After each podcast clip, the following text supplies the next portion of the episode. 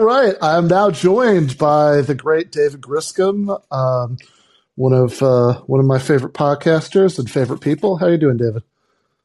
I'm doing pretty good, brother. Man, it's always great to talk. Yeah, absolutely.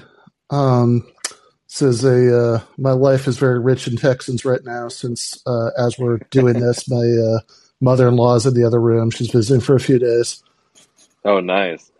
well, I'll tell you, you know, I don't know if you've seen, but we have been on a boil water notice here in Austin. Oh yeah. So, been drinking a lot of beer. I'm like an old, like European peasant, you know.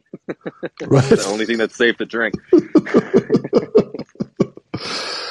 Yeah, fair enough. Um, yep, I actually just uh, just poured a drink since I just finished exercising like two minutes ago.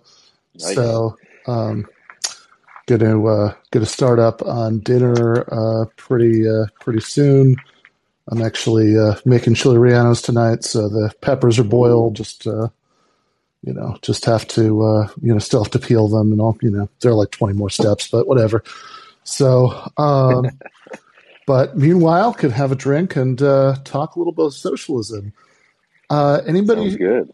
Yeah, anybody who uh, who wants to to get in the queue, just go ahead and do that. We can start taking calls pretty quickly. But um, I guess we can start off with a little bit of uh, what's in on my mind right now. I actually just finished writing an article about this, and we can get your thoughts about it. Which is basically two things happened last week that I think literally the stories were on back to back days, and it was a little bit too perfect in terms of seeing like what the American system is. Uh, that on the one hand, um, on like the uh, the second, I think. Um, so like last, uh, you know, whatever that be, last Wednesday, there was a story about um, the uh, union busting lawyer who is on Biden's short list to uh, fill the Supreme Court vacancy, Mhm. uh, and um, and I, I thought it was particularly amazing because uh, the Andrew McCarthy, the uh, White House spokesman, his defense of the fact that she was like one of the top contenders they were considering is that she was the first black woman to, you know, she was like one of the first black women to be like a partner at a major South Carolina law firm. So, you know, she might be, you know, she might be a union buster, but she was one of the first black women to achieve this position within union busting. And then, uh, and then the next one, uh, and then the day after that, on the populist right, uh, you know, so we always hear Marco Rubio came out with, uh, you know, with his big pro-worker policy uh, policy agenda. You see this? No, I didn't. Okay, this is amazing. So, you know, I, I like don't look this up while I'm saying it because I, I want to see if you can guess. So, Okay.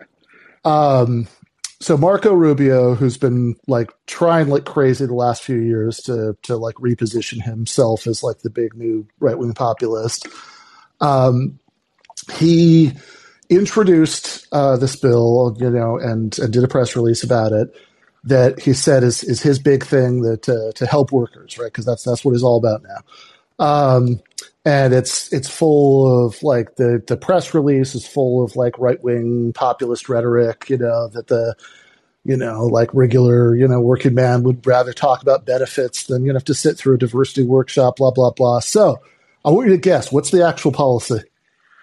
Whew. Um, tax break on your benefits if you to omit yourself. uh, that's a good guess. Uh, his um, his so it's called the Team Act, uh, and it is essentially what it would do would be to legalize company unions. Jesus Christ. you know, you know what's funny? I mean, obviously that's funny um, in the sense that it's despicable and it shows how much of like a, a scam the right wing populism stuff is. Like this is this is like old stuff, ain't it? Like this is something that they were doing at the turn of the century, right? This is like that's the funniest thing about all these guys, right? Is like they're like, oh, we're the future. You know, we've seen so much over the past hundred years. Conservatism is evolving, but they're just going back to like 20th century, like robber baron shit. That's amazing. And I'm sure a lot of, I'm sure like there's like a lot of grassroots support for that too. That's the demand right. that I'm constantly hearing when I'm out at the bars here. People saying, "I wish I could have a company um, employee management group or whatever the hell they call it. yeah, exactly. All right. Uh, we have a couple of calls. Uh, first one is from Tom. Hey, what's up? Can you guys hear me? Yep. So, uh, I, when you asked the question to guess about Marco Rubio, I, w- I honest to God was literally saying to myself, probably some right to work bullshit. Like it, it had to be something stupid and Orwellian like that. But company unions uh, does sound incredibly dystopian and awful and fucking terrible. Um, I guess I would just, in the short term, plug. There's this YouTube channel called Knowing Better, and he did a video semi, somewhat recently about company towns. Mm-hmm. How they're kind of like one of the worst instantiations of like American capitalism. So uh, if anybody feels like that, I found it kind of informative. So uh, here's the other thing I'm kind of wondering about. So I've been involved in. Uh, I'll, I'll try to say this as quick as possible. I was involved in an effort to unionize a fairly large paving company in New York some years back. This was before I got even somewhat politically active. I didn't know shit about Marx or the left or anything like that. Um, and uh, you know, surprisingly, working in construction, I can't speak for other fields, but between the Teamsters and the laborers and the operating engineers, there are a lot of like right wingers, a lot of like very pro Trump kind of union guys. And so shortly after that, uh, well, not shortly, recently, I read Thomas Frank's book, um, The People, No. I think that's what it was. Mm-hmm. I shouldn't say read. I actually did the audio book. I don't have the patience. but I, I actually, I actually did too, and he seemed disappointed when I told him that when I interviewed him. yeah, yeah. Well, I, I'm not going to tell him I've been giving my money to Bezos and getting it on Audible. So, so um, and I guess the one thing that's kind of as I've become more politically aware, and, and I'm sure as you guys know, as you get older, you just run into different parts of society that are just all fucked up. You know, from top to bottom. Like right now, I'm going through it with you know the education system with my son. It's just like totally inept and and inefficient and all this other shit. And I'm sorry, I struggle to articulate myself. So what's the okay? So yeah. So here's the thing that's kind of the disconnect I notice when I talk. I try not to. We're not really allowed to talk politics at work, and I'm, I try not to talk it anyway because I'm not any good at, at making my argument. But when the conversation does come up, I notice that the people who should be kind of most in tune to like either left politics or labor labor struggles and stuff like that, they are kind of like maybe I just notice it more. It's I'm most surprised when they kind of uh, they kind of reiterate and regurgitate these very kind of like stereotypical like right wing platitudes. You know, God helps those who helps themselves. Oh, I want to be an entrepreneur. I want to be a business owner. Things like that. And this was something I noticed when we had our union. I promise I'm getting to a question. This is something I noticed we had when we had our unionization effort. We unionized, you know, the NLRB got involved. We had two competing uh, unions going up vying for the election. It was the Laborers International, and then it was uh, the like Asphalt Pavers Union or something like that out on Long Island. And we won the election. We won the, and I mean, and the company did all kinds of sleazy shit. I mean, they changed, they demoted managers just so they could get in on the vote call and everything. And, you know, the, like the head manager, Alex, was a total piece of shit. They turned him into like a traffic supervisor, which doesn't make any fucking sense in any context. But it allowed him to vote against us, and we still won. Now, Wow. it went nowhere. For the for basically the first several months, the company refused to come to negotiations, just through like the only temper tantrum just would not negotiate with the Laborers International. And then eventually, little by little, they either fired or laid all of us off. Like I got laid off on like some because it's you know paving, the weather needs to be good a lot. So they Mhm. you know they claimed that like the blizzards and the snow meant they couldn't keep me on, and I and eventually I just left the company. And other guys got fired for stupid shit, you know, parking a truck and hitting the side view mirror or something dumb. And um, okay, so here, so I'm sorry. So when we got thrown under the bus, when the company found out that we were unionizing, it was one of the younger guys, Lewis, who did it. Now, we would what would eventually come out that we didn't know the whole time. We suspected but didn't know. Lewis and a lot of the other workers were undocumented. And the company Mm. had essentially threatened them.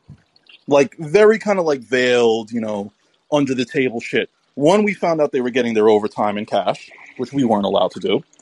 And then two, we found out that they had been threatened essentially and told that, oh, if the company unionizes, you'll lose your job. Bullshit. You know, the unions have all kinds of lawyers and stuff that help undocumented workers because it's construction. There's shit tons of undocumented workers. So, despite all of that, like, I'll just cut to the question. Sorry. So, despite all of that, what I've noticed is that in my experience, the working class does tend to buy into some very kind of like generic and stupid right wing platitudes, even though you would think they would be the most open to kind of leftist causes. And I'm wondering how exactly do we take back the whole concept of like labor and populism and like, you know, you like the salt of the earth kind of people that we're talking about? How do we take it back from the right, so to speak? And the corporate dems and blah, blah, blah. No, that was that was. Uh, I mean, uh, that's a crazy story, and you know, unfortunately, it's like that's across the board. I mean, the, I would just say, like, to your experience with like what the company was doing, you know, it's incredible um, the amount of stuff that companies can get away with that's illegal uh, when it comes to busting unions. I mean, I don't know if y'all saw today, but you know, the Starbucks uh, organizing committee in Memphis, they just fired the entire organizing committee for like BS things, like oh, you opened up the door after the the shop was closed. Right, which technically you're not supposed to do, right? But they fire six people for like these really absurd um, things, and five of the six of, of the central organizing committee were, were fired today, and the only one who wasn't fired didn't show up to work today. So who knows? Maybe you know they'll they'll clear it out. I'm just like just saying like you know, the first bit about you know your question. The uh, you know it's crazy how much these companies can get away with, and it's because you know even though these things are illegal, like what is the punishment for a company for breaking the law? Uh, I mean, like Amazon cheated um, in Bessemer. Um, you know, when they had their union vote there, and what what ends up happening? It's like, okay, well, a year later, um, they have, you know, they were able to hold another union vote, and you know, solidarity and hope that it's successful this time. But like, you know, it's not a big threat to the company if you can basically like, you know, push the, you know, taint an election, um, and then you know, wait a year um, after like maybe some of the enthusiasm has died down to hold it again, right? Um, you know, and, and the the solution to that obviously has to be politics. Um, but it's just like it, it's just another reminder how hard it is to to to build union power in this country. It's like you know, there's the convincing workers, and then there's the actual like legal structure and power structure of, of these companies that sort of makes it difficult. Um, but I mean, I don't know. I mean, Ben, uh, you know, to the I mean, to the to the meat of the question though, like how to re- reclaim like the salt of the earth stuff. I mean, I, I want to hear what you, what you have to say. Like, I think there's ta- there's two parts to that. Okay. to, I think dealing with that question, right? I think Mhm. there's the tactics, right, of how we do that, um, and then I think there's like the self reflection that the left needs to do too, because like okay, so obviously like a lot of these kind of platitudes, right wing anti union platitudes that you get from people, anti solidarity platitudes that you get from people, are BS, and they're set up to weaken our collective power. But also like I'm sorry if like in a world without unions, in a world without workers' power, when those things don't seem possible to people, it is very reasonable to think, well, in life you have to work out, you know, you have to look out for yourself, right? Like it's it's like a reflection of the reality that people are sort of in that they sort of feel like they have to do everything on an individual level. And I think it's important to realize that even though that's like the wrong way to think about these things, um, you know, it does come from like a genuine place of sort of like not believing or seeing that like workers' power is something that's possible. And I think like the real challenge that we have is to make it just seem as reasonable to people that no, actually like collective power like will get, get the goods, right? Union power will get the goods. Those will improve my life. I'm a member of this class and this will help, you know, will help me out and help my neighbor out, et cetera, et cetera. Um, but absent like seeing that in your life, I don't know, like it, it's not that absurd, I think. Um, you know, for people living in, in like the neoliberal hellscape um, that, that we're in, for people to have very individualist views. Does that make sense? It makes sense. Oh, are you asking me or Ben? Well, no, you Either. should. Yeah, yeah, you go. You go, Tom. Oh, I it, it, yeah, I definitely get what you're saying. Yeah, I, I mean, I guess all I'd add uh, is just to underline the last part of what David is saying, um, which I think is really important about why it's not unreasonable, you know, for people to be very focused on the individual stuff, and then and then also maybe go in just a little bit to the part about left self reflection because I think that it's it is something I've been thinking about a lot lately is that a lot of the left ends up just getting like sucked into whatever kind of culture war bullshit is going on like yeah. any, any given week, right? Like whatever the news cycle is about, you know, people people get obsessed with that and it's, you know, the most important thing to them, you know, in the world, right? You know, the um, you know, everybody, you know, everybody has a has to have, a, you know, a take on, you know, on um, you know whether or not Whoopi Goldberg is problematic, and you know what what the yeah. uh, you know whatever all this stuff, right? And and people, and I think that I think there are a couple reasons for that. One of which is that there's there's just so little left right now, right? You know that like. Mm. Uh, this is the point that Adolf Friedo like is making when he says like there sort of isn't a left. There's like a something that we might say in retrospect that was the left, but like you know largely what are we talking about?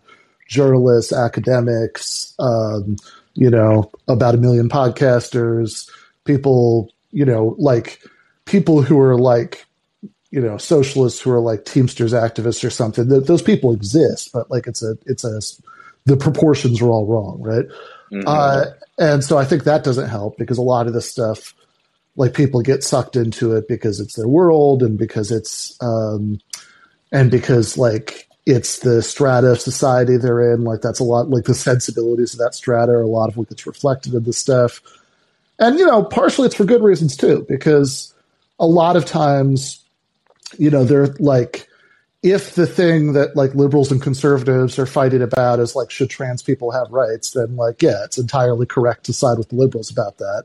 But at the same time, I, I think that a lot of people, I mean, this is going to be a really basic point, but I think it's true, like get sucked into a bubble where they just don't really register how a lot of this stuff sounds to other kinds of people. And, mm-hmm. and like a lot of this stuff too, it's, it's not, I don't want to overstate the case. It's not like they're, I think like any culture war thing, right? You know, you're going to get large numbers of ordinary people on all sides of it because that's just how it works, right? It polarizes people.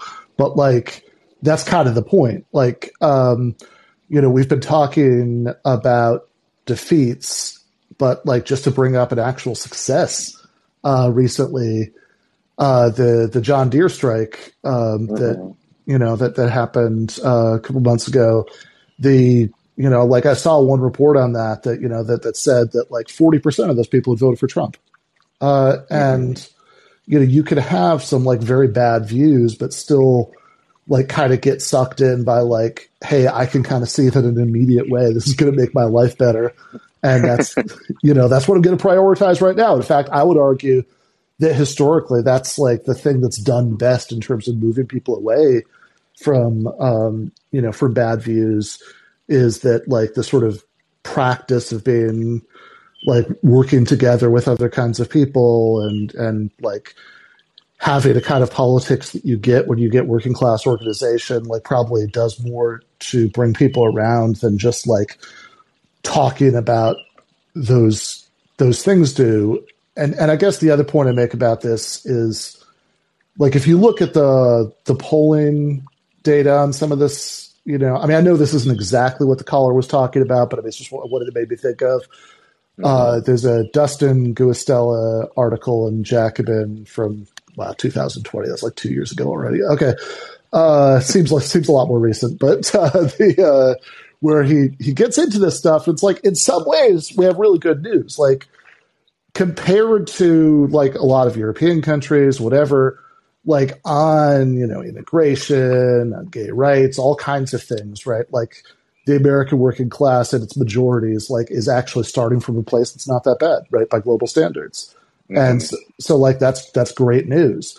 But also, I think that you know it is possible to be have correct socially progressive positions without being incredibly annoying about it, which is I feel like the the balancing act that a lot of people on the left uh, you know, kind of kind of lose right now, right? So that'd be my my main thought about that. The other thing I was just going to say is on the point about individual people prioritizing like individual um, you know what's going on with their individual life, which could then, like I think, get them into some of the reactionary positions that are more what Tom was asking about. The mm-hmm. you know kind of you know God helps those who help themselves stuff. I, I, I guess I would just say like it. I think that like that's a manifestation of something that's a lot bigger, but it's like why is like self help so huge, right? Like why is that such a giant industry? You know why why are there like you know why is every video about like you know starting your own business and being your own boss mm-hmm. have like 20 million views you're going a little robotic on us ben or at least on me oh I, I, think that it makes a lot of sense because that's what seems most realistic to most people right now i think that's exactly what i was saying is just like these things like you know, I, I think that sometimes Marxists get too worked up in this term, like you know, like false consciousness, right? Oh, yeah. and like, and I like Tom's work, but I think he sort of gets into that too, especially with this book, "What's the Matter with Kansas?" And uh-huh. I think like the real Marxist position is instead of saying like, "Why are these people voting against their interests?" It's like, "Why are they seeing this as their interest right now?" Right? Um, yeah. You know, I think is, is a better question to, to ask. I mean, not again the controversy, but like this trucker strike in Canada, right? Mm-hmm. Everything about it is just like this is a right wing grift, and I think you know people are making the correct point that um, you know there is a like the picture that is being presented of just like a bunch of blue collar truckers, um, you know, standing up is a little bit inaccurate. But you know what? There are people who are there who are of, of, of this class, right? And that doesn't mean necessarily that like what they're saying is correct about you know Trudeau and, and vaccines and all that kind of stuff, right? Um, but what we should be asking ourselves is, as Marxists, just like why are people seeing this as their interest right now, rather than spending all of our time, you know, just debunking, saying, look, well, these guys aren't the real working class, right?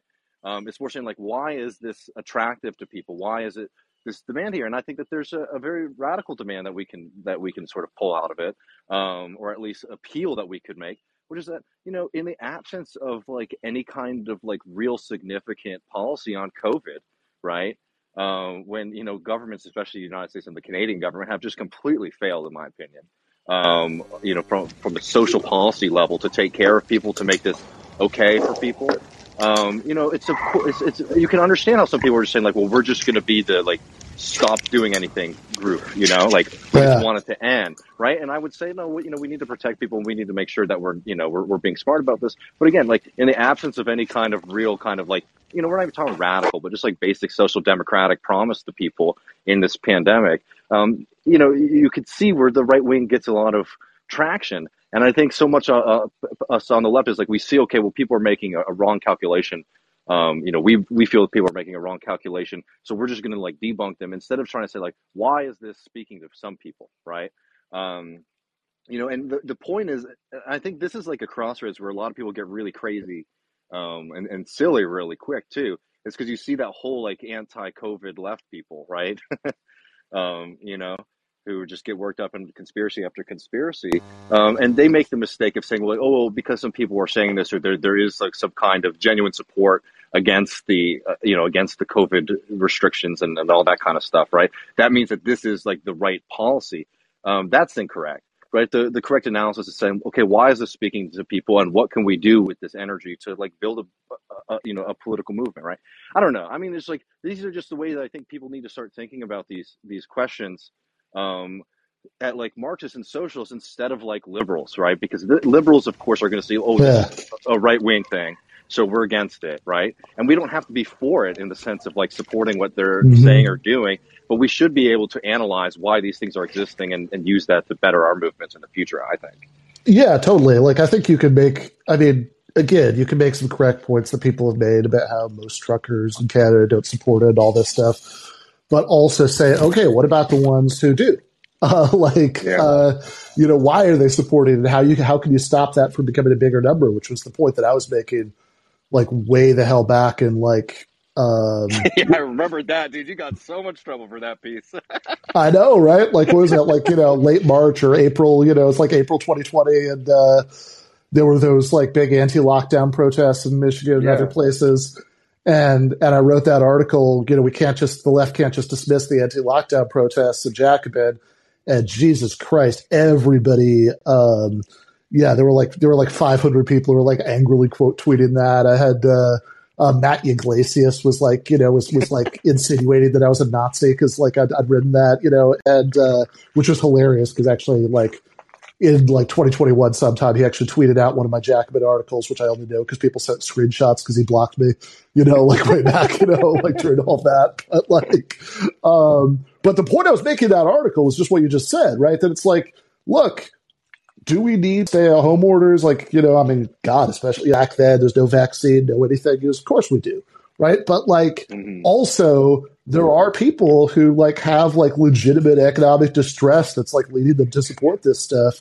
And we need a better pro, you know, like we need to be front loaded a program that speaks to that. Uh, yeah. or else it's going to get you know bigger. Like that's which which I honestly I've got to say I think the last couple of years you know that was not an unfounded concern. I think you're right there. Yeah, and and and it's so I think that's I think that's yeah. I mean, obviously I agree with that, but like also, um, and also by the way, I point out that like people will bring up like people who you know are very attached to the rhetoric of Marxism will bring up uh, that like oh, but see, a lot of them are actually these like you know self-employed small proprietors and stuff like that. It's like okay, sure, yeah. Um, you also know that like every successful socialist movement in the history of the world has made like a huge effort to try to appeal to like a like a basically at least a big chunk of people like that, right? Like that that's yeah. you know, it's it's always like you know, there's there's always like any kind of you know, it's never like a hundred percent just people who are you know, according to Hoyle, members of the working class, like like you know the Bolsheviks, whoever you want to talk about, right? They all made some kind of effort to, you know, reach out to sort of um, people who were you know who were suffering, who like could be seen as like okay, you could at least have some segment of these people you know who might ally with the working class. Um, but I also think like the connection you made about false consciousness is really important because look, you know, do people believe like all sorts of like silly irrational things? Of course they do. I mean, human beings in general do. Um, but also, I think the focus on that is is really is really bad. It's unnecessary. I think that it's like, and I think all the false consciousness stuff. I mean, beyond like the optic, optics of it being terrible, right? It's like, oh, you don't know what's yeah. good for you. We know what's good for you, right? You know? yeah. Like beyond that, like just analytically, it doesn't really make sense. You don't need that to explain what's supposed to explain. That's the point that Vivek uh, Chibber made to me last year. That like it's the um, like all of that stuff is just different ways of saying people are drinking the Kool Aid. And the thing is, like, you actually don't need anybody drinking the Kool Aid really to explain why there's no revolution or even why people don't like necessarily want to join a union drive. Like, because like you could just say like look there are like collective action problems here that like it's like the prisoner's dilemma you know that uh, mm-hmm.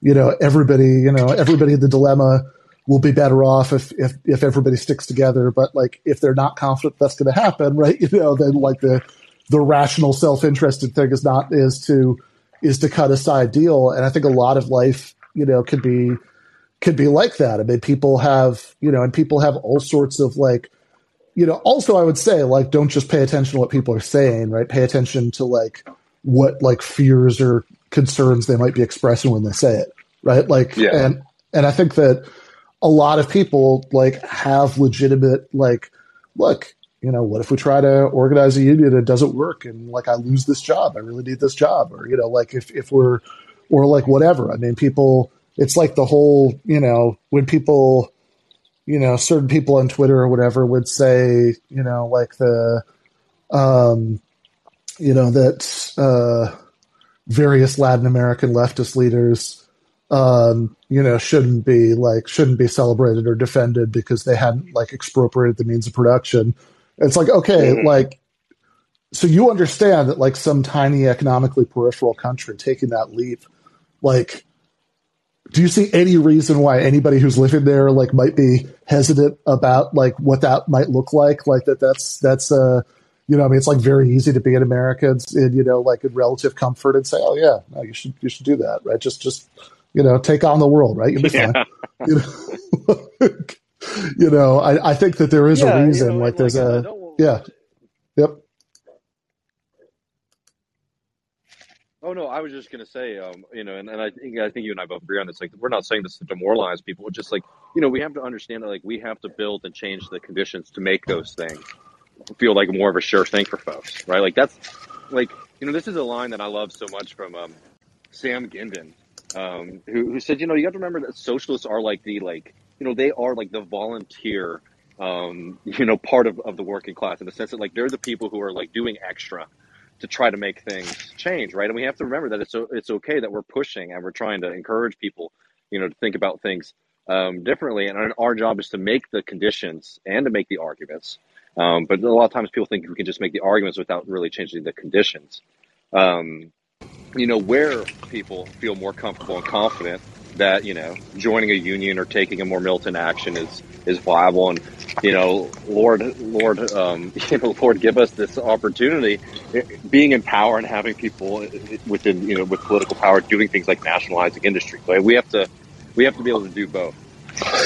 Yeah for sure. And, and i think that like maybe just you know just to say one last thing about this i gotta get get to what I, I think was the core of the caller's question. Like i think like when people say things that are like super reactionary ideologically that you know like oh this is just like whatever you know this is fine you know everything mm-hmm. happens for a reason or whatever it's like you know it's like the or like whatever the the boss is right to do this you know like again I, I think that you got to separate like what people are saying from why they're saying it because it's not like I think if your whole analysis of why people say or think things like that is just like they're brainwashed right? Like yeah. you're, you're going to really miss the boat because I, I think that a lot of people, and I think this is true for like every system that's ever existed, that like a lot of people, like people on the bottom, people who are like really suffering, you know, because of the way that some system is set up, like that ideology that tells them that this is just, this is how the world should be, is that could actually be really appealing when you're in that situation because like you know, if it's that or like be really mad all the time, right? You know, then like, uh, then like there's a, there's some pull to that, right? Like the good news is that all those previous systems don't exist anymore, right? So like it clearly mm-hmm. is possible to get past it. But I think that, I think exactly what you said, right? Giving people some kind of hope is the important thing because the, I mean, like there is a reason, like you were talking about Starbucks earlier, there is a reason that it was like one store in Buffalo and now there are like 50, you know, Starbucks or however many it's up to now that mm-hmm. are uh, filing for you know union uh, union votes. Like it's, uh, I, I think that once people see that something else is possible, then it's no longer a choice between like rationalizing the way things are or just being like impotently angry about it. It's a choice between those two and, you know, actually doing something that like might help you, you know, which uh which then like I think you know I mean I think you're going to have at least a fighting chance of it. So I mean I think that you sort of have to you know put some points on the board. You know if you're really going to chip away at the at these at these attitudes. You know so and you know and I, and I think we I mean I don't want to overhype it. Obviously the the overall state like the overall balance of forces is like god awful right now.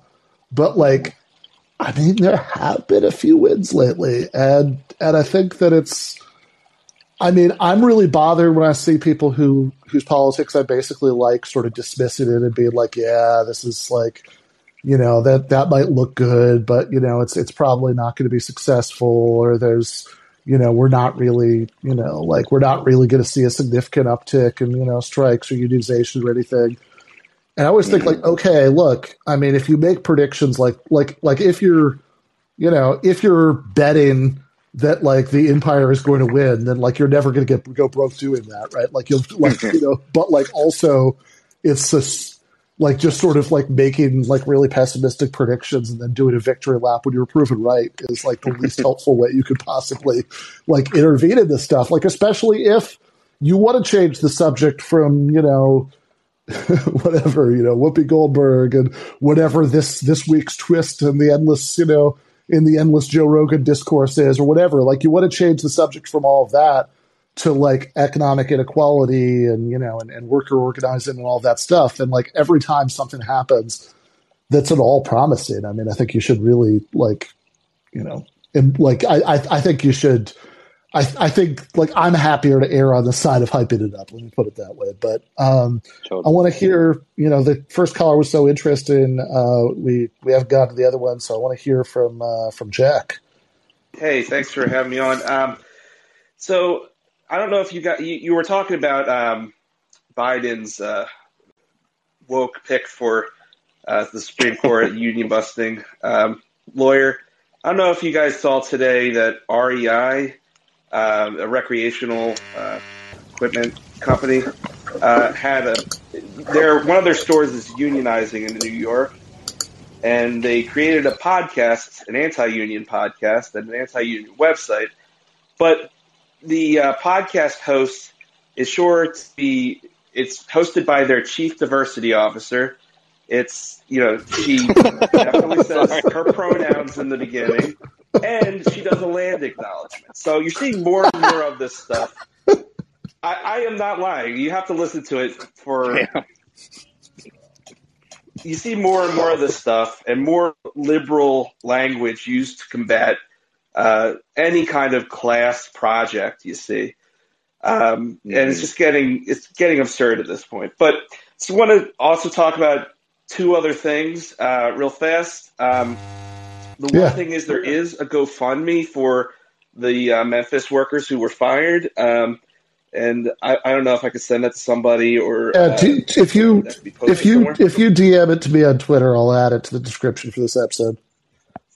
Awesome. And uh, the other thing is, um, you know, I, I, just wanted to bring up because uh, this is what I've been devoting my my waking hours to. Uh, Paul Prescott, great union man in Philadelphia, yes. running for uh, state senate, and uh, you know he's I've known this guy since college. He's from the Jacobin Show. He's uh, done so much, like most impressive organizer I've ever worked with. So just wanted to bring him up and shout him out.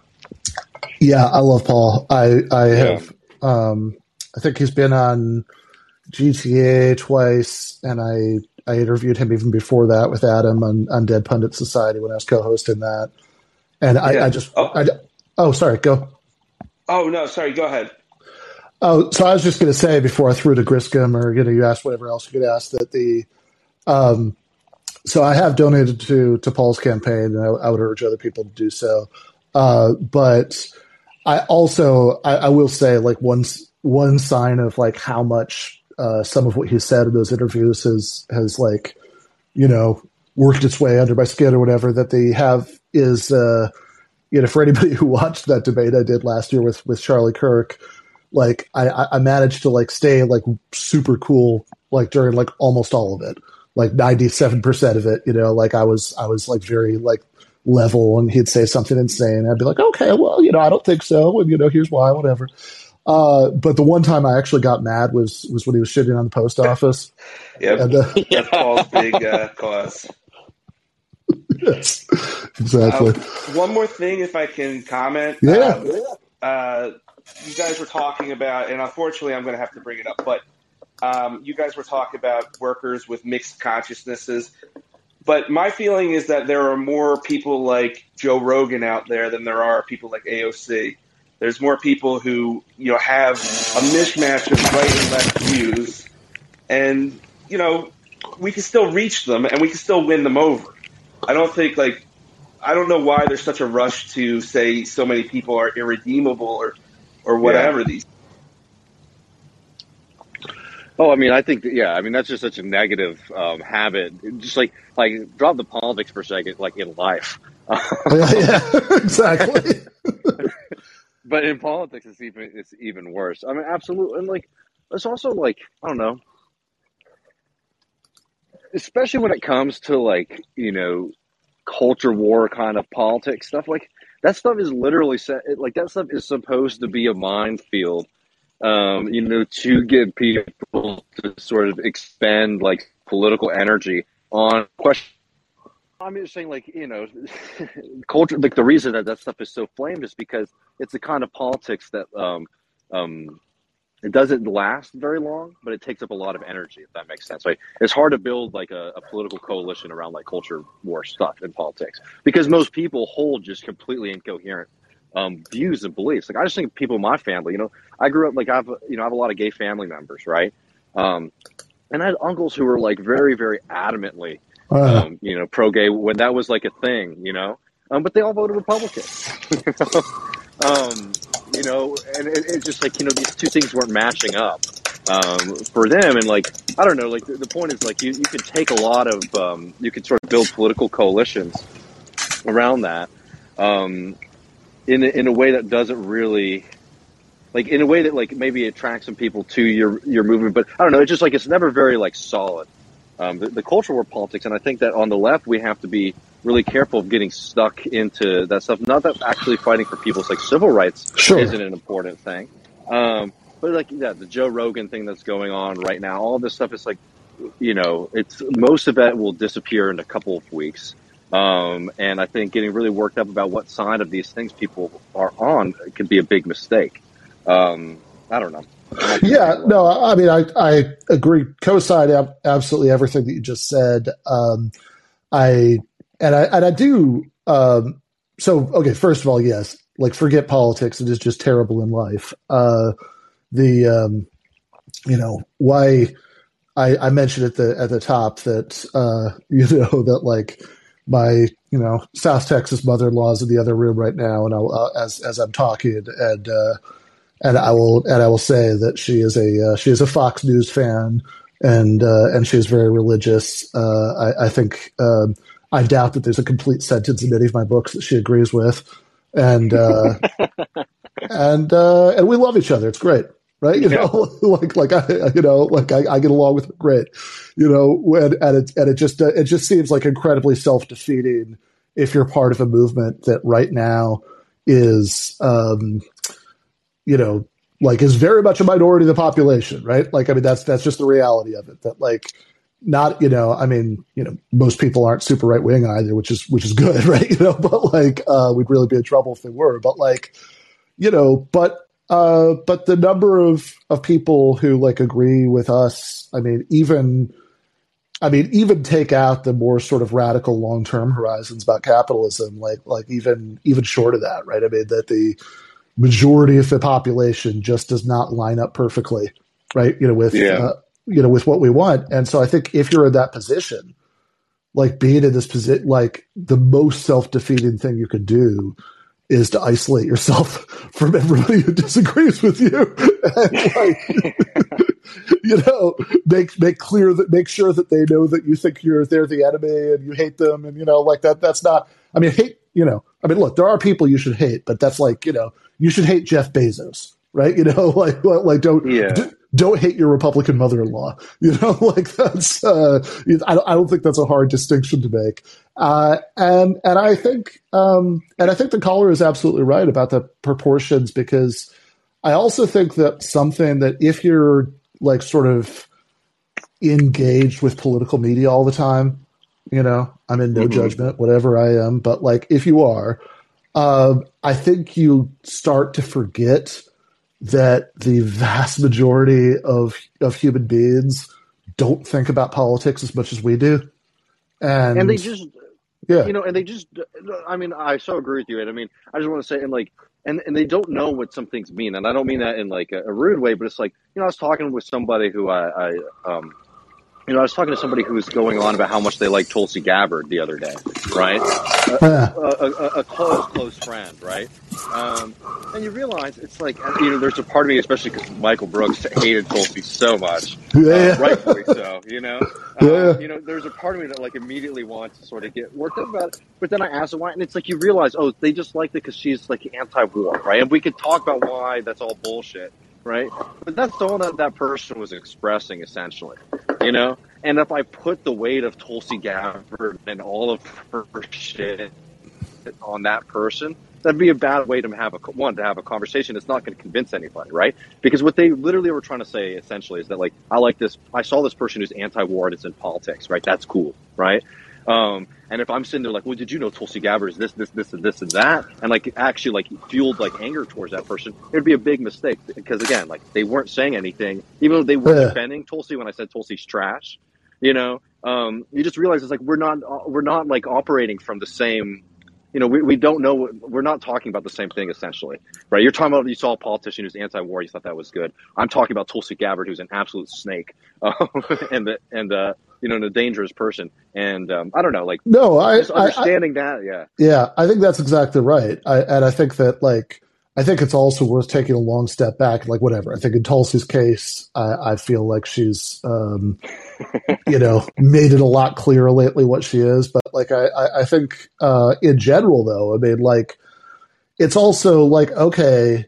I mean, if we're gonna be like, if we're thinking about like the version of Tulsi a couple of years ago, I don't like her. I would certainly strenuously argue with anybody who actually like supported her in the yeah. uh, in the primary, right? You know, it's Bernie or whatever. But like, um, but like, was she having a more negative and positive effect in general, like when she went on TV or whatever? Like, that's that's not clear to me. And I, I also think that yeah, like as you say, I mean, like oftentimes I think if you can kind of like, I mean, it's probably it's like just a better way to engage with people too, right? Like if mm-hmm. if it's if somebody says, "Oh, I really like Tulsi Gabbard," uh, and like it's you know, and like the go-to and like whatever. I mean, I'm not like probably like if I wasn't expecting that, I just heard that probably like she's trash would be the first words out of my mouth too, you know. But like, yeah, yeah. Uh, you know, but like I think on reflection, right? Like the better way to do it is like yeah, uh, I'm, I'm, you know, I'm a, I'm a Bernie guy, you know, not, not, not Tulsi, you know, like, like there's some things I don't like about her, but you know, but, but I do, you know, like I do, like,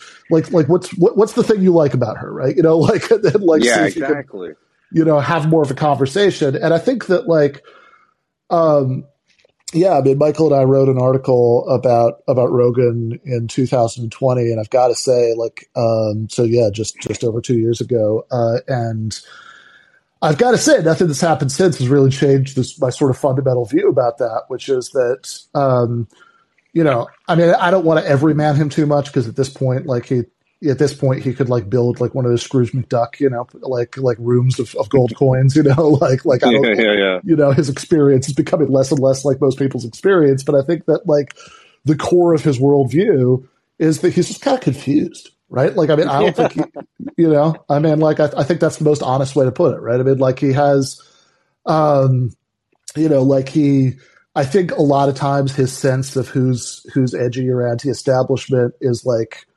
ridiculous. Like, you know, like like if you look at his guest list and stuff. Uh, and I think he has, you know, reactionary impulses sometimes, and, and he's certainly sure. nothing nothing like our politics. But like also I think that like sometimes he'll have like his kind of knee jerk reactions to things will be like really positive and progressive and uh, you know, I, I, think like some of the things that like this was always Michael's approach to him that, you know, he would always like he was always like, look, what what are we gaining from like talking up like, you know, denouncing denouncing him when he's wrong, right? I mean, let's just let's just like let's just talk up, you know, this like very likable, incredibly popular guy when he agrees with us, you know, that like, uh, so he would do these, he would do all these clips like on the Majority Report and on TMBS, like Rogan ranted about how bad Trump's immigration policies were, or, you know, Rogan, uh, you know, you know, Rogan, the number one clip on TMBS yeah. was Joe Rogan about Joe, about Biden saying this guy can't be president. yes. yeah. Yeah. No. Totally. And I was just going to say, like, I, I, it was actually a really striking example of this on. Um, so, like last week, I was a guest on uh, on uh, Krystal and Kyle and Friends, and, and uh, Kyle Kulinski actually said on the show that since he has been on, on Rogan a few times, in fact, I, I, believe on election night 2020, Rogan's guests were Kyle, Kyle Kulinski and Alex Jones, which I can't even imagine what that conversation was like. But, that probably uh, was fun, honestly. Uh, but uh, uh, but yeah, and, and and like I don't know if you remember, like a little while ago, there was that thing where Rogan said something incredibly stupid about paternity leave um, that uh, that he was like, ah, is that is you know is it leave? You know parental leave is that supposed to be for the person who gave birth? You know like why why should the dad get to you know? And it was like really like dumb and reactionary. And I know a lot of people who did segments that were like fuck Joe Rogan for saying that was the gist of the segment. And you know whatever. But like Kulinski actually said like when that happened um they did a much gentler segment on it, you know, on on, uh, on that show, and then he was like texting with Rogan about it. And at a certain point, Rogan's like, "You know what? You're totally right. Like paternity leave is actually good." And like, yeah, that's funny. You know, that to me says guy who's like just kind of confused, like which honestly most people are because most ordinary people like not to the extent that he is. Don't get me wrong. People, you know, like I don't think most people believe that like Mayans invented cell phones or whatever Joe Rogan probably believes. But like, I think that like, I think most people don't spend all of their time reading about politics and thinking about politics and talking about politics. They have yeah. pol- political reactions to things. They have political impulses, but they haven't necessarily like spent enough time with it in in a like I mean I think this easily describes like a third of the American public, right? You know, they haven't spent enough time, uh, probably a lot more than that. Probably haven't spent enough time on it for those impulses and reactions to like really gel together into a coherent worldview. So like yeah, they they are going to be like a little bit all over the place. And I guess my big thing is it's I mean we've talked about this a little bit, David, off air, but like I, I don't know I don't know how you would think of this way of putting it, but it's like when or at least related things. Like, I guess I increasingly feel like if somebody's, if like somebody who's just unambiguously an enemy says something really bad, like if mm-hmm. like, you know, Ben Shapiro says something, if, you know, whatever, uh, you know, Amazon spokesman says something, and they're like if, if, uh, you know, if it's like Charlie Kirk or, you know, whatever, you know, Joe Biden, you know, like somebody who's unambiguously an enemy says something ridiculous, then I'll like go at it like with with no, you know, whatever. They on the values of Cobra Kai, right? You know, so you know, strike strike first, strike hard, no mercy. Uh, but uh, but like if if anybody who I don't see that way says something ridiculous, like mm-hmm. I guess I have, I'm just tr- trying to get myself into more of a like hate the sin, love the sinner view about it. Like I, I, I just think like, you know, like like especially like as somebody who I think might just be kind of confused, or somebody who I think might be, like I think it, like or somebody who's even just like a leftist who has some shitty takes, like mm-hmm. says something stupid, then like I think it's almost always more productive to just like, you know, what you say about it in public, like argue against the take but like oftentimes it's actually more useful if you just don't even don't even say the name of the person who had it.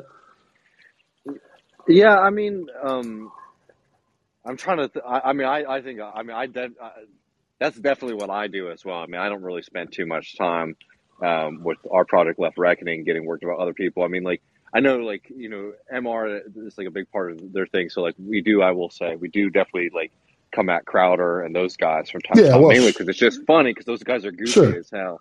Um, yeah, and, and, and to be cl- and to be clear, I think you should actually do that with Steven Crowder, right? You know, yeah, yeah, that's correct. And, and, all those and all those losers, yeah, yeah. Um, on on the right, um, yeah. I mean, I, I, um, I de- yeah. I mean, I, I definitely agree. I, I've been I've been doing a lot of you know door knocking phone banking lately, and it's mm-hmm. been um, funny to sort of return because um, I did that. You know, I've been doing that a long time, and I did that before I did media stuff. And it's funny because you remember like the things you t- they tell you to do when you knock on doors is one, ask people what they care about, mm-hmm. and talk to them about that. And two, like it's just not worth it to go negative. Um, yeah. And like and like and again, like this is like you know I'm trying to be careful with how we're saying this because it's like um, I think there's like kind of general principles that we can have um, as like people who do media, yeah. and then they're so different for people in general, if that makes sense. But um, you know, no, for basically for, for sure. doors, it's like you know, a door knock is not a debate, right? So if somebody tells you that yeah, they yeah. like this thing, you hate it, right? Um, but you actually could still get that person to vote for you, you know, um, or vote for your candidate. Like you know, one thing that was so interesting, you know, we've had two really big um, ballot propositions in Austin um, of years. One of them was to peel um, and then replace uh, a law on um, how the police interact with homeless people, essentially saying making camping illegal across the city, right? Um, and the right wing got together and they raised a shitload of money and they had a winning coalition and they put in some of the most draconian anti-homeless um, rules on the books in Austin. It's been absolutely horrible, right? Uh. Campaign against that.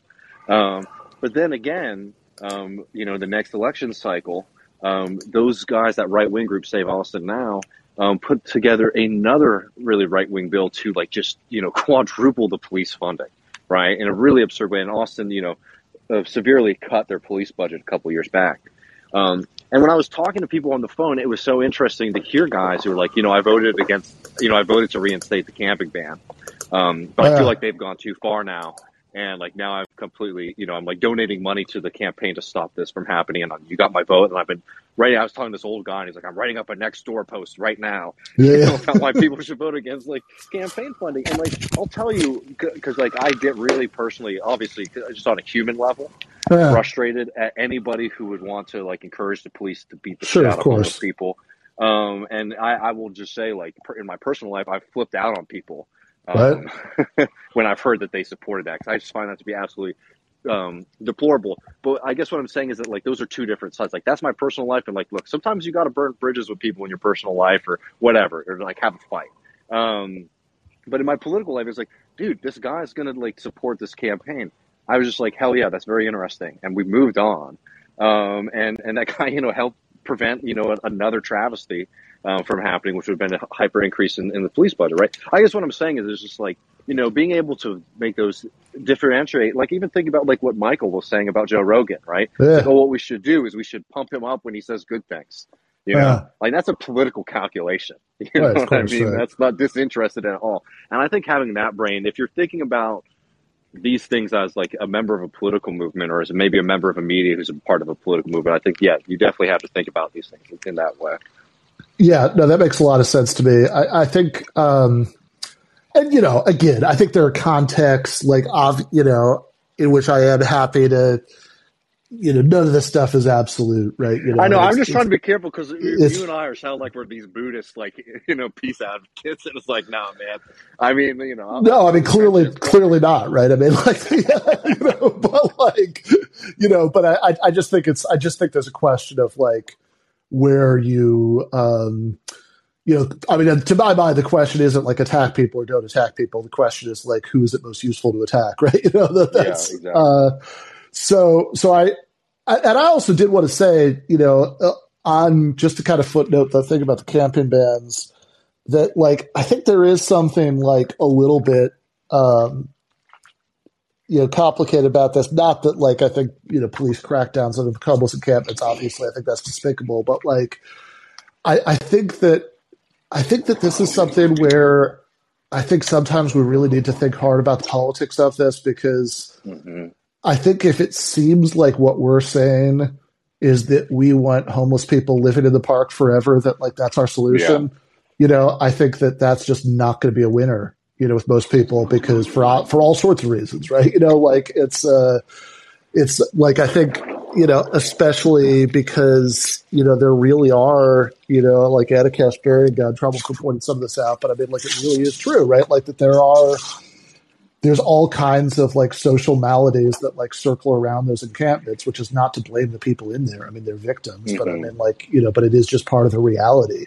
And, you know, if, um, and there are a lot of people who I don't think are intrinsically unwinnable, you know, yeah. who are like, you know, whatever. I mean, they're, they're, you know, like working people who, you know, who could, you know, be convinced to support some kind of, you know, good left program, but like who, if, you know, they see like the park where they used to take their kids, right? You know, that like somebody's shooting up at it or whatever, like that, that's, they're going to have a reaction to that. That's not going to be good for us. And I think that like, I think none of this is to say, yeah, you like, you know, we should like, you know, support the police, like going in there in this like heavy handed way. Obviously that's, that's grotesque. But like, I think that, I think it is to say that like every time we open up our mouths about this stuff, I think, I think the message always needs to be, look, it's incredibly cruel to just like let this fester and have people just like sleeping like out of the elements and prey to like violence and drug dealers and all mm-hmm. kinds of mm-hmm. things, you know, but also this is a solution that's worse than the problem, right? I mean, like what we want is for people to have like dignified permanent housing and you know mental health counseling in many cases, addiction services, and like in other words, like like we need. Um, you know, we, we don't like, I think a lot of the debate about this stuff ends up being between this sort of like passive libertarian position of just like, let things stay the way they are. And then this kind of like police state right wing position, you know, of like, well, you know, just like go in there and arrest everybody. And I think we just need to like really like make the conversation more about the left wing position. That it's like, no, we need like the state to spend a ton of money to act, to like actively help these people. You know, and it, it's true. Like you know, Tyler Cowen, who I'm no fan of, a super right wing reactionary. Yeah. Um, you know, he wrote his book. I can't remember. It's something stupid. He wrote a he wrote a big like pop economics book in like Uh. 2011 or something. And and you know, it was, I can't remember what the name of it was, but I'm on my computer or anything. But it's uh, you know, it was something you know along the lines of like, you know, here are like some quick and easy solutions to solving big problems. And his like number like his solution to the homeless crisis was to let Americans build shanty towns, right? Which like most people can like understand is like an absolutely cruel position. Um, but you know, you started to to see people um, sort of like the the movement here was having a hard time, I think, and there's a lot of like reasons. So I don't want to actually make this too much about the, the campaign. Sure, sure. Essentially, well, what ended up happening, I mean, just like so people aren't familiar, it's like this massive Republican organization just sort of came out of nowhere Uh, um, pretended to be a, a nonpartisan organization called, called Save Austin Now. It's but it um, it's nonpartisan, man. But it you know just happens to be headquartered in the Travis County GOP headquarters. You know, um, but um, you know what ended up happening was like you know the, obviously like the the plan to um, you know arrest people has been brutal for homeless folk. I mean, you know they've been finding people out in the woods around town. Um, you know, and like the thing about the, the the previous system when there wasn't a camping ban was that like the problem was in front of everybody's face. right. People didn't like that. Um, and then we, while people like Greg Casar and you know other progressive members were trying to get funding for things, it's like you know the city government is pretty weak um, in its ability compared to the federal government, for example, to deal with the housing crisis. So what I'm saying is that like you know like the campaign was difficult because um, you know people don't like to see, as you were saying earlier, you know some of these things. Um, but obviously, it's like a huge moral um, you know disaster to, to Sure, start of people up like that. And you know, this is like, and I, I, I agree with you in the sense of like, this is like trying to understand why people are thinking or supporting something instead of just like, Uh. oh, these guys are all bad, right? Um, saying like, well, no, people were just voting against something that they found to be uncomfortable, right? Um, and that could be that could be a personal moral failing, right? Um, but us as a political movement, we have to find a way to like have a message or an idea that is more galvanizing to people. Because yeah, I think a lot of people did feel if they were voting against re- reimposing a camping ban, that essentially you were voting for just like you know this being the permanent state of affairs forever. Um, you know, when you know what we were trying to articulate to people is like, no, the plan is to like really re up our commitment to affordable and public housing. Um, Yeah. and it's tr- you know, anyways, like No, yeah, no, I, mean, I like, think that's I- like that's the political calculation that you have to be able to make. That I think even some people who so people who were campaigning against the camping ban, I think sometimes couldn't get past the like don't be an asshole. Like that was like a a kind of like un not by everybody but by some folks. Uh, uh, you know, part of the political campaign was like don't be an asshole. It's like you know that works for some people, but that's not that's not going to win. Yeah. Um, Yeah, you no, know. ex- exactly. Uh, before we, I want to take the last couple of calls quickly, but uh, but I do. Um, but before we let Jack go, uh, I, I actually could you also send me that that like uh, the information about that podcast that you were talking about? 'Cause- yeah, we'll Yes, Me yes, I too. will. Okay, yeah, I, I really want to see that. And also, we're doing a um, uh, GTA. We're doing a crossover episode with the uh, the the Valley Labor Report in a couple weeks to um, Nice. uh, debunk some anti-union like cartoons and stuff. It'd be good to throw in some of that. So Be sure to do that. That'd be useful. Okay, uh, let's uh, let's do um, Antonio. Hey, thanks. Uh, I'll try to be brief. Uh, basically, uh, going back to what you guys were talking about a little while ago, you know, it strikes me that one of the things that, just based on conversations I had, both with you know friends and family, and during phone banks, and oh god, I forgot the word. I forgot the word for it. I guess just knocking on doors, uh, canvassing. Sorry, that's the word. Um, Canvassing. uh, Yeah.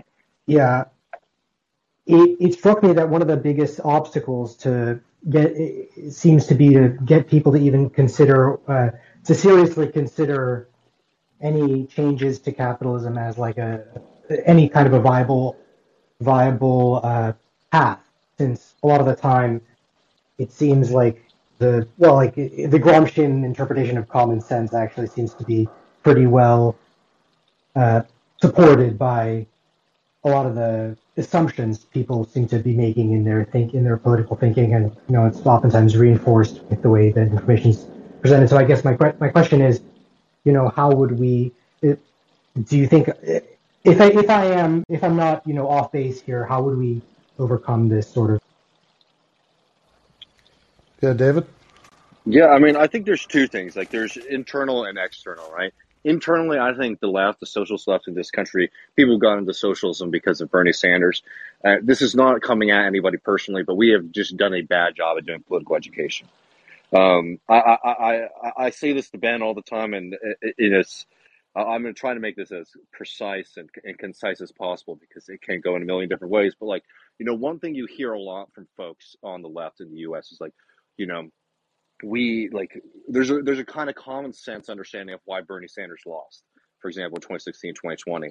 Um, and it was uh, we didn't have enough independent media, right? And you see it, and like there's even some platforms out there who like that's like their sales Man, pitch, you know. I, I, I, just want to I just want to interrupt you to say, I think we could all agree that if, if we do if we if we have a sober look at the 2020 election, our yeah. main problem was that we didn't have enough podcasts. yeah, exactly. Why you know, like, podcaster you know, and like again, like I'm a part of independent media, and I do think it's important. But like, this is one of those things where it's like that's a lack of like understanding as to what happened, right? No doubt, if we had more people consuming a kind of left media versus like a centrist media or whatever, um, that would probably be beneficial. But the reason that Bernie Sanders loses at 60 and 20, honestly, are two even different experiences but the reasons that he loses is just like you know we have just mass amounts of alienation complete disorganization of the working class and the left. Um, and he's running within the democratic party which is just like by design you know set up to prevent any kind of not just like left socialists like literally the democratic party structures were designed to prevent anybody who wasn't sort of selected you know by the um, by the party bosses, right? This is why they had the entire super delegate system, right? And all that got exposed because they had already put in the safeguards um, to prevent any kind of populist movement from coming into power, right? Let alone a socialist movement. Um, and again, so you have a, a, lot of people who think that it's like, oh, we didn't have enough in, independent media, right? And to me, it's like, okay, well, that means that, you know, this is myself and other people. It's like there just has not been like that kind of like socialist political education um, that's needed. And I also you have to see it too within the Bernie Sanders movement how it's fragmented every which way, and you have these kind of like really absurd movements that are popping up. But like, dude, I mean, we had this moment where everybody was sort of together and communicating for a little bit, and we did not make things clear enough for people. I think that's a, a real loss. So that's the internal um, critique. You know, the external critique, like getting past like you know these different consciousness that people have I mean, you know, there there isn't one silver bullet here. I think um, going back to the basics is to understand that like we all have a million different um, identities, right, and different things that communities and collectives that we sort of consider ourselves to be a part of. Um, you know, like I'm a Texan, I'm a Longhorns fan, but you know, my neighbor um, is a Texan and loves like you know uh, LSU, right? Because they have a connection there. Um, and you know, we have a, like we just have like a million kind of different collectives and communities that we're a part of, right? And some of those can be very reactionary, like you know, white nationalist reactionaries, et cetera, et cetera. Um, you know, and some of them can be, you know, oh, I'm a I'm an educated person. You know, these are the kind of folks that I hang out. These are the restaurants and the bars that I go and socialize in, and that affects your thinking, right? And the point is that there's just like this is going back to Gramsci stuff. Like there's a million of those out there. Um, and and for the most part they're extremely incoherent um, and like the goal of socialist politics is that the one thing that we do have is we have a, a potential political identity a way of understanding ourselves in the world which is being a member of the working class right? Um, somebody who like we have to sell our labor to survive. Um, and that's a class that has you know historical roots. Um, and that can transcend all of our different kind of cultural you know regional differences um, that that we have, and it's not just that in itself is just going to self like materialize on its own. Um, but this has the potential to just eradicate um, all of those other things. So it's like I think understanding that like when we're trying to make media, when we're trying to do political conversations with folks, understanding that like you know you and I are not the same people, right? And we don't even think the same thing on a lot of other things, but we do have a, a similar reality, right? Where it's like you have to work for somebody else.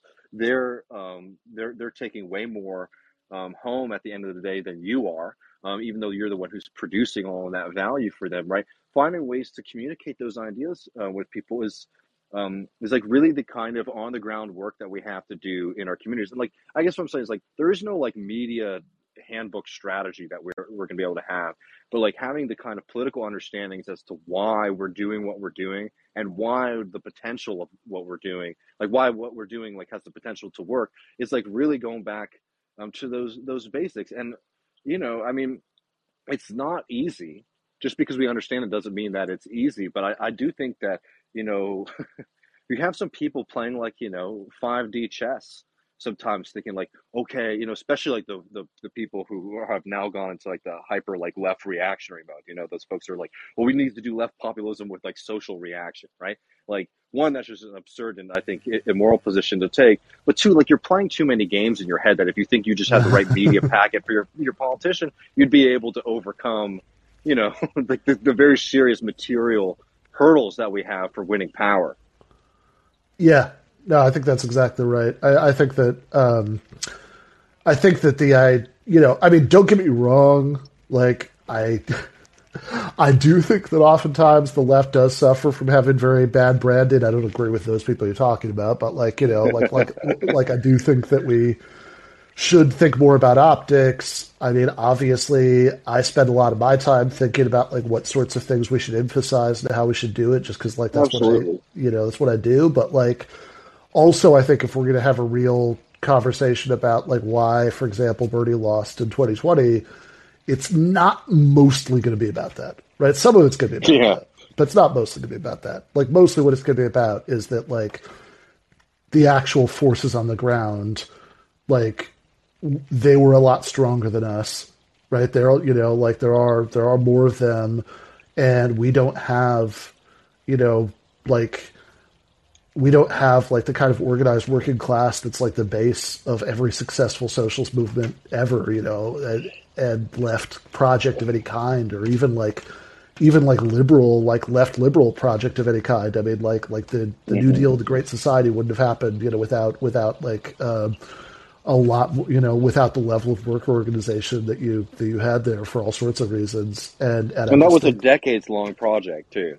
Exactly right. So it's like, yeah, I mean, if you're if you're playing within the Democratic Party like primaries, that is a game that is by design, right? Is very like it's going to be a massive uphill battle, right? You know, because it's mm-hmm. all the terrain is all set up for them and even in like i'm not even just talking about stuff like super delegates like it just like having that like selection procedure that like you have every state has you know has its like oh like that you have like these things called democratic primaries that's not just like france where the whole country has an election and then the top two vote getters go on to the next round, but like yeah. that you're voting in party primaries that already selects for voters who are more likely to identify with like the Democratic Party as a brand, which is obviously not good for us. And the fact that every state has its primary caucus, like it's all randomly like strewn around the calendar, uh, mm-hmm. it like selects for like more middle class voters because, uh, and I'm not talking about, you know, I'm not even saying majorities. I'm just saying disproportionately, right? Like, um, yeah. because you know, you people who are a little bit more plugged in or whatever are more likely to to even be aware of what day the primary is, you know, in their state. Like, I mean, I I spent like you know, I mean, I spent a day like just before the Nevada caucus in 2020. Like, I flew in uh, like a couple days before, and I spent a day like uh, with some Bernie people, you know, canvassing cab drivers on the Vegas Strip. And that's like very Bernie friendly territory as far as those voters go. Uh, and, you know, in fact, ultimately the kind of like the demographics there, I mean, very much represent why he ended up winning. But like, other than the fact, and like it's funny too, because like all the cab drivers the Vegas Strip that I talked to, everybody either was like a Bernie person or like a Trump person, Like those were the only, you know, like like those mm-hmm. those were, you know, nobody like if there's if there's like a cab driver in Vegas who's like super enthusiastic. I would like to meet. I would like to meet the cab driver who's really into Buttigieg. like just that. that is exactly the example I was going to use. Yeah, no, exactly. So, but like out of the people who are, you know, out of people who were into Bernie, like, uh, like the number one reason that like we couldn't get a commitment for them to caucus for him was that they didn't register because they didn't even know there was like a caucus Yeah. coming up that day, right? So it's like incredibly hostile territory, and you know, which is not to say that we couldn't win. It's just like it's just really hostile territory. Don't get me wrong. Like the third party thing, like the game is even more rigged against that, you know. But like, yeah. I, I I just think like if you're going to win in this incredibly hostile territory, then then realistically, like, I mean, you just need to have like this kind of grassroots backbone to your movement that we just did not have built up in 2020. I mean, if anything, it's amazing how close we came despite that, right? You know, but like, Yeah. it, it just didn't it just didn't exist on the level that it would need to for there to be like a you know a very solid chance you know of that uh, of that happening. And and you know, I love I love Bernie and and everything that he did. Um, you know, it's, it's really I'm not I'm not one of those people who's dogging him now that, that he's lost, but I'm gonna tell you two things. You know, he said something that was the correct analysis, but was so absurd. I thought during the 2020 campaign, um, which was that, and this is so I talk about this a lot on on our program, uh, Left Reckoning. You know, particularly learning, um, you know, th- this lesson from socialist history, which is that like st- once you get into state power, like that's where the real revolution um, begins, because you know we're so far away from that um, currently. Um, that, you know that we think that that's like the, the victory, but like man, you know, there's been you know you got Mitterrand, you got Syriza, um, you know, we we had a leader of you know the Labor Party, um, you know, for years and years um, and years, right? Who was just constantly being attacked both within the part within the party apparatus and, and the state apparatus.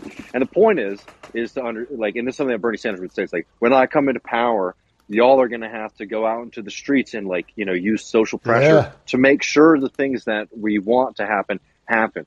Because I just I can't like it's not going to be possible um, for him to do that, and that's hundred percent true because that's how state power works, right? Like Right. we're talking about the Democratic Party stuff, but like in turn, like even if you get into the state, um, you know there there is an autopilot. I mean, like you know, Trump absolute monster, and you know all these people are like, well, Trump's really going to shake things up at least, right? if he gets in office, which is a bullshit position to have. But you know, the thing that's amazing about Trump is that like it was like autopilot Republican administration politics for the most part, with a little Trumpian theater, right? And it was because the, the state really Mhm. operated on its own. Um, you know, even even it didn't matter um, who was really sitting there. I mean, especially when it comes to foreign policy. Um, so the point is like the, that internal fight within the state is going to take a lot of effort. And Bernie was right to say um, that you know we need to have the movement to do it. But you know the thing that's sort of frustrating, I'll say to you, Ben, Uh, uh, about Bernie uh, is that like okay, you know that, but like why has there been no real effort on your part um, to help build that? And I know we we've asked a lot of him, but it, it's it truly to me is endlessly frustrating that all we've got out of this has been our revolution. Which I know they do some you know good campaign work, and I'm sure people listening to this are sure, even members, but it's like you know that's not when we're talking about a grassroots movement that's going to be able to make sure that we have Yeah. state power. That's not it, and like you know it's very frustrating to me because I think only Bernie could bring us into that organization, um, you know, and, and to start to lay the, the seeds there. You know, we're trying on some level to do within DSA, but you know, it's. I mean, if Bernie would tell people to join that organization, for example, I think that would be massive. Um, No, but I- you know, he ha- he hasn't be- done that. And I think it's a shame. You know. No, I think that'd be fantastic. Uh, I think that, um, you know, what I like is that he has done something that very few left politicians really do to anything like the same extent, which is to consistently use his position to uh, talk up strikes and, uh, Yeah. organize the drives.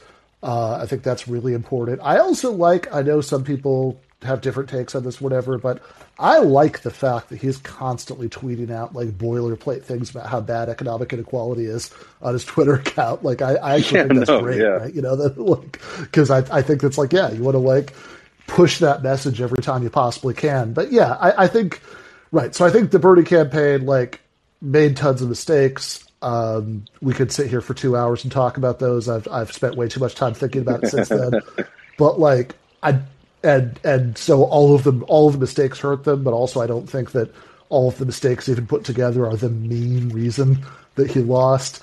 And mm-hmm. and the the main reason is about organization. And I agree. I think that Bernie's whole strategy, you know, like throughout his elect his career in electoral politics, really since he left the Liberty Union Party of Vermont, you know, has been something that makes sense in terms of like him getting into office so he can do good and important things, which he has. But there's really very little of an eye on like building a broader movement, and I think that in some ways, you know, that that was the bitter fruit of it.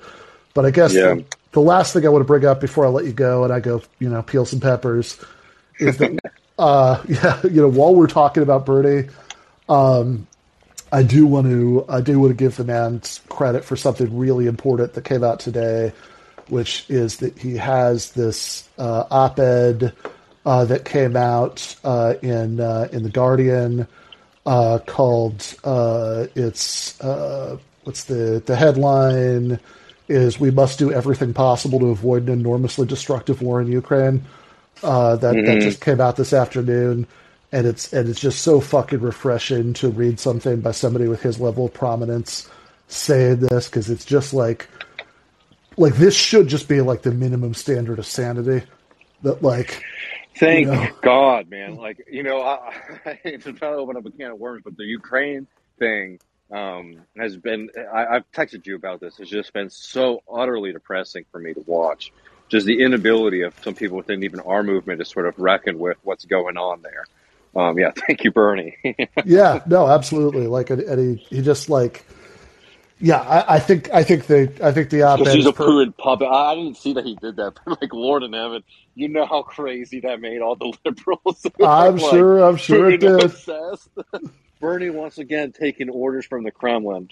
yeah, yeah, which is funny because like there have been a couple times that I've gone on like uh, uh, RT or the uh, the uh, you know Radio Sputnik, and I always like I always fuck around with it. Like when I'm just like around the house, like talking, like talking to Jed, and I'm like, yeah, no, I'm going to go talk to the Kremlin now. You know, like like I'm a, you know, I'm, I'm, a character on the Americans, right? I'm going to do do my communication with the Kremlin. You know, but uh, but, uh, but yeah, no, it's ridiculous. Like he and and like he makes all the right distinctions. That's like, look, you can think that Putin is horrible, which he is, and he says yeah. this in the op-ed, but like also like if if Russia were not run by this like right wing authoritarian leader uh, there would still be an issue about like a military, an anti-Russian military alliance being expanded to the border of Russia. Like, of course there would be. What, what you know? What do you like? You know, like don't be ridiculous, right? Like, and and so a lot of this again, it's just very basic common sense stuff about like how you know we need to de-escalate the crisis and like why like the sort of like narratives about it in the U.S. media are kind of ridiculous and you know whatever that like this should just be like the default and like and like people who say you know, like people who say like, "Oh, we should be like prepared to like go to war with Russia over you," and you know, he even makes the point in it. He even makes the point in the op-ed that like of how hypocritical it is for the United States with its history of asserting the Monroe Doctrine to uh, yeah. to like you know get on this high horse about you know Russia and the Ukraine. So uh, so I would recommend everybody check that out and share it with every liberal you know. Uh, like yeah, that sounds good. Also, and send Branko's pieces on it. I think those have been just phenomenal, as most of it, as all, all of his writing is. Branko. No, I, yeah, huge Branko fan. Uh, yeah, he he actually had a piece in the Washington Post about that, which is really good to see. And it's just again so insane. Like if you think about how close the United States, you know, back then the Soviet Union came to um, like a world-ending war, like various times in the 20th century like just how cavalier people are being about the prospect of an actual shooting war with Russia that American troops. It's so I know, like you know, not to date you, man, but you were on the other side of the Soviet Union in the sense that like that was a real fear that people had, um, and it's sort of crazy to, you know that people are are are, are playing that game again.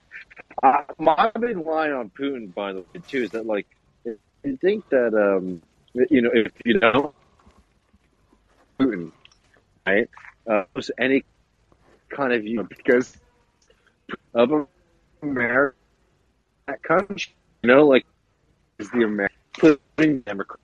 Okay, you're you're you're breaking up a lot, there. Who come? Oh shit! Sorry. Um, I was just saying, um, you know, if you don't like Putin, Yeah, uh, the line is, then you should oppose any American intervention in Russia. Putin is 100% a critter that came out of American intervention in, in that country. America puts their boot on the democratic process in Russia. And oh, wow. Is it surprising that an anti democratic strongman rose up? Yeah, yeah. I mean, he was he was literally the, I mean, he was literally the hand pointed successor to Yeltsin, who the United States openly meddled with the Russian election to make sure that Yeltsin was reelected. So you know, good job, guys. Um, yeah, no, exactly. And also, like you know, also I would just just to like add on to that point, right? Like, I don't know. I mean, like you know, you don't want some country to. Um, you know, if you want the downfall of some like super nationalistic leader in some country, like creating the impression that there's a grave military threat to that country is probably not a good strategy uh, Yeah. for for bringing that about. But anyway, uh, I really do need to go. Uh, thank Yeah. you so much, David. Everybody should check out his show, Left Reckoning. Uh, yeah, do you mind if I plug tomorrow? please, please. Yep.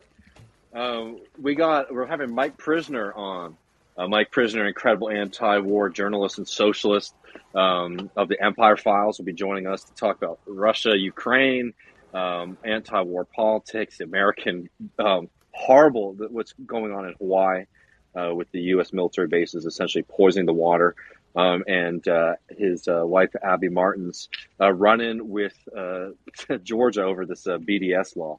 So you'll want to check that out. And we also have an interview with uh, Andrew Hairston, um, who's a really, really one of my favorite political interviews I've done with the candidate. Um, we'll be releasing that tomorrow. He's running for justice of the peace here in Austin with a very radical democratic socialist vision. And you'll get to hear from uh, my boy Matt Lech too. So um, be sure to Nice. check that out. Nice. yeah, that all sounds fantastic. Uh, so people should check out everything that's coming up on Left Reckoning. Um, I should say GTA is uh, since we do Monday nights, uh, so we're not doing a show next Monday night because I would get in trouble. Uh, yeah, but um, but we are doing one, of course, on the 20, uh, 21st.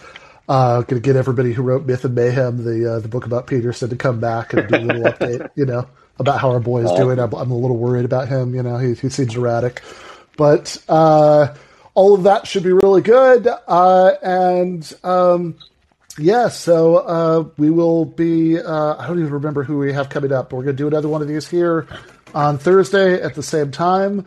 Uh, thank you, David. Thank you, everybody. Left is best.